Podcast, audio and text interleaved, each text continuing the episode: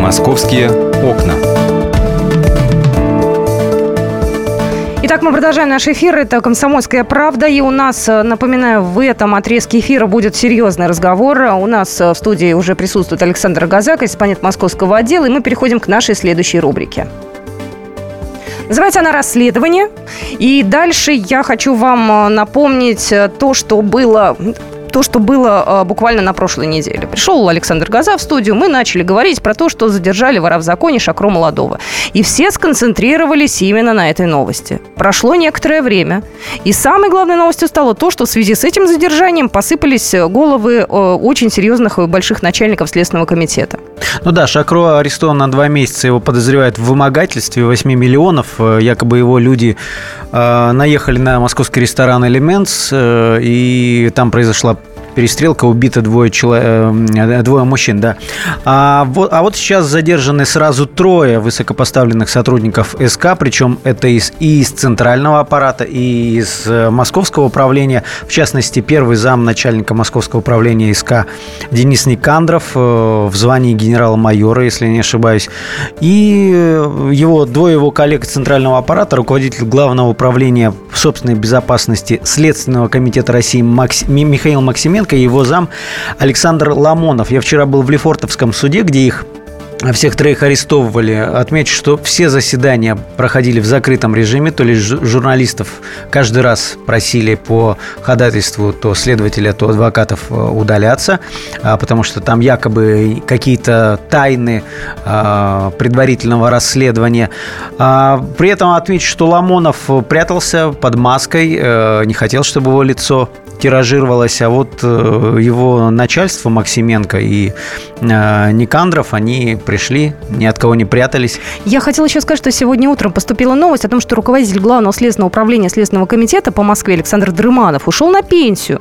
Причем но, пока, это... но пока это все-таки официально нигде не подтверждается. Но в любом случае, я сейчас стал думать в другом направлении. Смотрите, как только поступила новость про Шакру Молодого, у нас была первая мысль. Начинают э, бороться с ворами в законе. Да. А потом эту новость абсолютно уже э, вытеснили сообщение про Следственный комитет.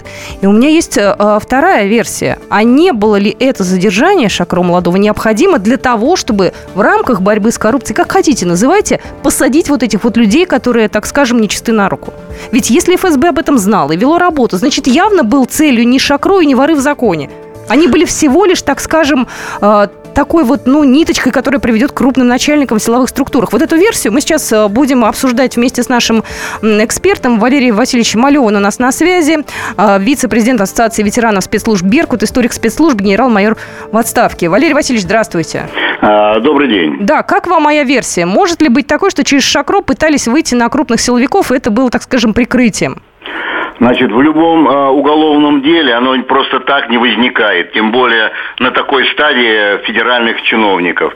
Надо понимать, что э, собирается оперативное досье, и прежде чем открыть э, уголовное дело, э, контрразведка ФСБ собирает все доказательства вины того или иного человека.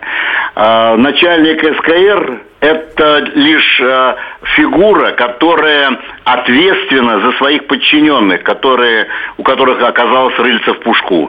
И э, я никогда не поверю, что начальник СКР э, мог брать взятки и быть коррумпированным. То есть это его духовное право, моральное право э, отвечать за своих подчиненных. Поэтому он и подал в отставку. И говорить о том, что он э, виноват в чем-то, это дело следствия. Если следствие следствие докажет, что он виноват, тогда да. А надо понимать, что э, первоначально, два месяца назад, был арестован э, замначальника управления собственной безопасности СКР по Москве, э, который пошел на сделку со следствием и давал показания на э, своих начальников с теми, с которыми он работал. Это вы предполагаете или вам по своим э, каналам об этом известно? Да нет, это прямая информация из э, доступных источников информации. Валерий Васильевич, а как вы думаете, э, внедряли ли агентов э, к Шакро молодому, ну уж не знаю, насколько это возможно вообще в преступном мире, для того, чтобы выйти уже на чиновников? Ну, Шакро молодой все-таки фигура очень большая в преступном мире, поэтому я думаю, без агентов внедрения здесь не обошлось, потому что все оперативные досье, которые были получены на него, они прямо говорят за то, что э, там работал э, агент спецслужб. Ну, то есть агент, который не, не там 2-3 месяца назад появился в окружении, а давно уже там работает, правильно? Ну, естественно. Угу. 2-3 месяца – это не, не тот срок, чтобы говорить о организованной преступной группировке. Ну, вот еще версия о том, что э, сначала закрыли Шакро, и дальше уже внимательно наблюдали, какие ниточки задергаются. Вот за это время, может быть, звонки перед те, между теми людьми, которые участвовали в неких делах, да, вот нам, нам рассказывают, ну, пока, пока источники говорят о том, что вот якобы эти трое арестованных э, там за деньги и его подручных э, а, эм, как-то содействовали их освобождению, и Шакро якобы вот за некую большую сумму обещали из-под уголовного дела вывести. На ваш взгляд, вот закрыли Шакро и следили, кто задергается, так было? Да нет, э, вот эта машина следственного оперативного аппарата, она намного сложнее и э, мощнее, чем э, думают журналисты. И говорить о единичном случае с Шакром Молодой здесь не, нет смысла, потому что наверняка, прежде чем положить на стол прокурору досье оперативное, а оно собирается минимум год – минимум год работали люди в этом направлении. И не зря арестовали сначала э, замначальника управления собственной безопасности а, два месяца, а уже только потом провели аресты а, в самой организованной преступной группировке Шакра Молодого. А, и вот а, мы видим, что кто-то из а, окружения Шакра Молодого пошел на работу со следствием, то есть стал давать показания, потому что без подтверждения очень э, такого конфиденциального, хорошего подтверждения вот этой всей информации не могли бы арестовать двух э, генералов э, СКР по городу Москве. А вот смотрите, еще вопрос. С одной стороны, э, вот сейчас обыватель рассуждает, собственная безопасность, управление собственной безопасности. Напрямую они, у них в подчинении нет там следователей, еще каких-то людей, которые могут влиять, там, отпустить человека или нет, там, или вывести из-под уголовного дела или нет. Но мы понимаем, что это люди, которых все боятся, да? То есть у них влияние внутри организации очень большое. Ну, они их называют гестапо, а по-настоящему это фактически это контрразведка внутри контрразведки. То есть существует ФСБ, контрразведка, которая занимается э, осуществлением э, приглядывания за профессиональной деятельностью э, своих спецслужб. И все УСБ, они практически набираются из бывших ФСБшников. То есть это или бывшие КГБшные ребята, или кадры ФСБ.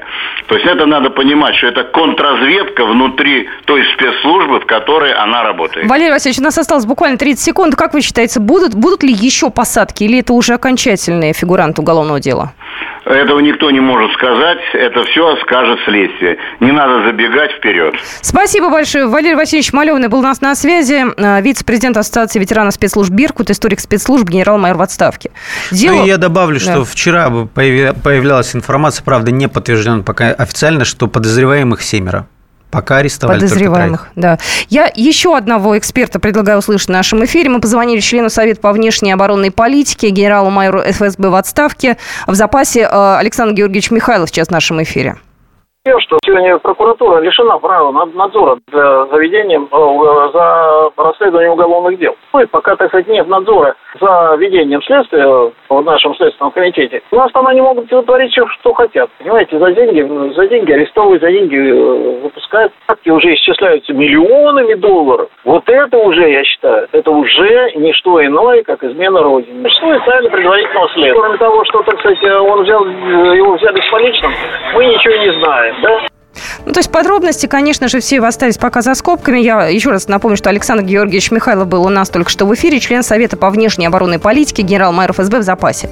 Саш, ну мы за этой ситуацией следим. С каждым конечно, днем она конечно. меняется. Причем она меняется даже с каждым часом. Да, будем следить. Я думаю, что многим интересно, чем все это закончится. О, да, и многие пока еще не понимают, но будем вместе с вами разбираться и объяснять, что к чему. Я напоминаю, что все подробности вы можете прочитать на нашем сайте kp.ru. Саша этой темой занимается плотно, поэтому ищите информацию. Ну а мы сменим направление и поговорим уже о мирных темах, о рыбалке в Москве. Все это будет через пару минут. Московские окна.